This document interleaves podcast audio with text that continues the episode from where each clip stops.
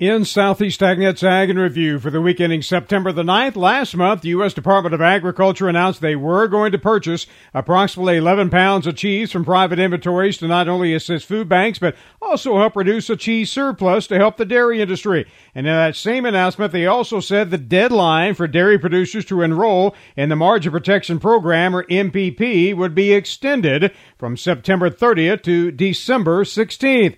Agriculture Secretary Tom Vilsack hopes this extension will allow dairy producers the time needed to take part in MPP. The extension of the Margin Protection Program sign-up, I think, is designed to really give people a greater opportunity to take advantage of that program.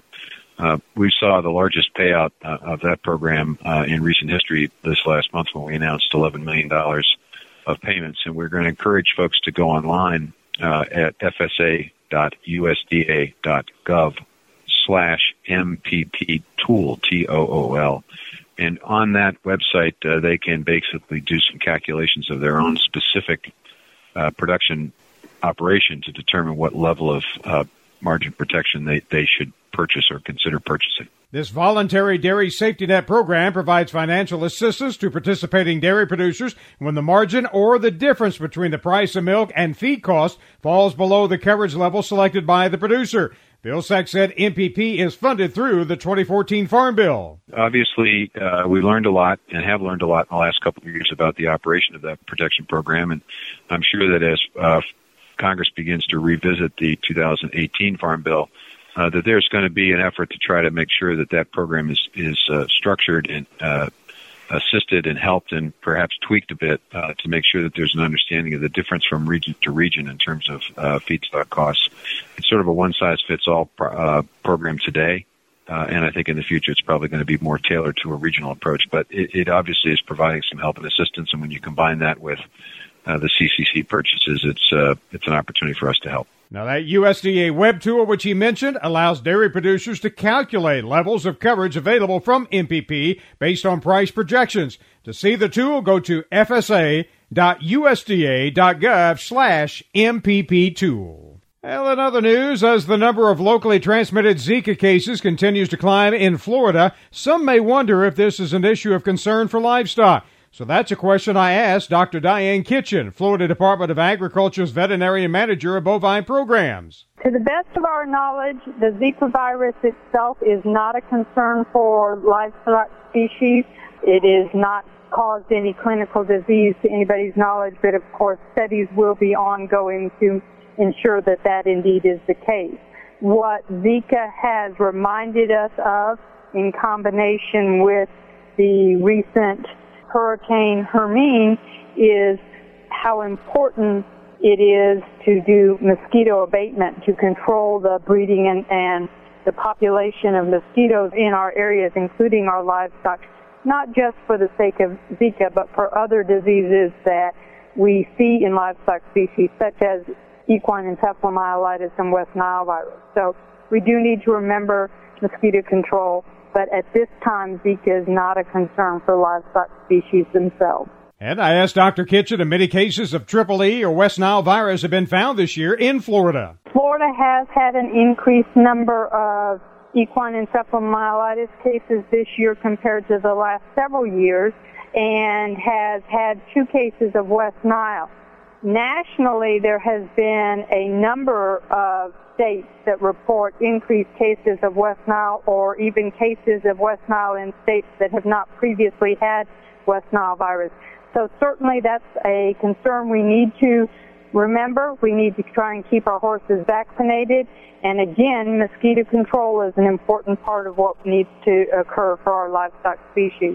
Well, the University of Georgia held their annual Cotton and Peanut Research Field Day near Tifton this past week, and while there, Tyron Spearman talked with UGA peanut breeder Dr. Bill Branch about the variety options for Southeast peanut farmers. We're talking with Bill Branch, the research geneticist here at the University of Georgia. He is doing a lot of peanut breeding work. Bill, tell us about some of the items that the farmers looked at today.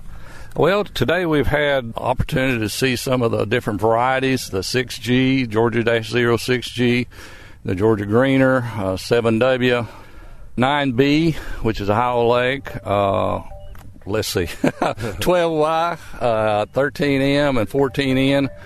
14N and 13N, both are Howell Lake. So growers have options, both Howell Lake and non-Howell Lake. Of course, 6G has been the workhorse, and there doesn't seem to be any problem with it as far as the industry acceptance. We here in the Southeast, we grow a lot for peanut butter and predominantly peanut butter. So peanut butter folks like 6G, I think, both flavor and chemical composition. So we seem to be on the right track as far as where we're at and where we're headed. Down the road, what are you seeing coming in the future?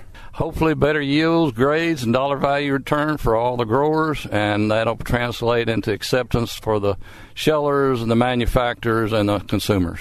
I know you want to say a word of appreciation to the Peanut Commission and farmers. Absolutely. I sure appreciate all the support that the growers have provided for all these many years, and hopefully our effort has benefited them to some degree. I'm sure it has. Thank you, Bill. Thank you, Tyrone. Kathy Isom fills us in on the fact September is National Chicken Month. We know that Americans are eating chicken in record numbers these days based on a survey we told you about recently. The USDA predicting each person will eat about 92 pounds of chicken this year alone. And that couldn't be better news for consumers right now, as this month is National Chicken Month. The National Chicken Council says to keep an eye out for in-store promotions and online contests, recipes, fun facts, and more. If you're into Pinterest, you can follow them there too and find feature recipes and ideas for all of your chicken meals, and include specific ideas for including chicken when packing a school lunch. Every day, the National Chicken Council will celebrate with a Chicken a Day using the social media hashtag Chicken a Day, featuring a favorite chicken dish, a stuffed animal, T-shirt, or something else that is chicken-related.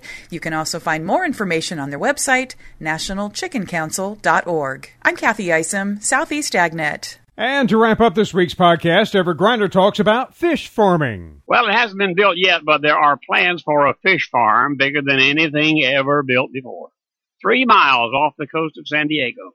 It would cover some 29,000 meters. Now, I don't know how many acres that is, but it's big.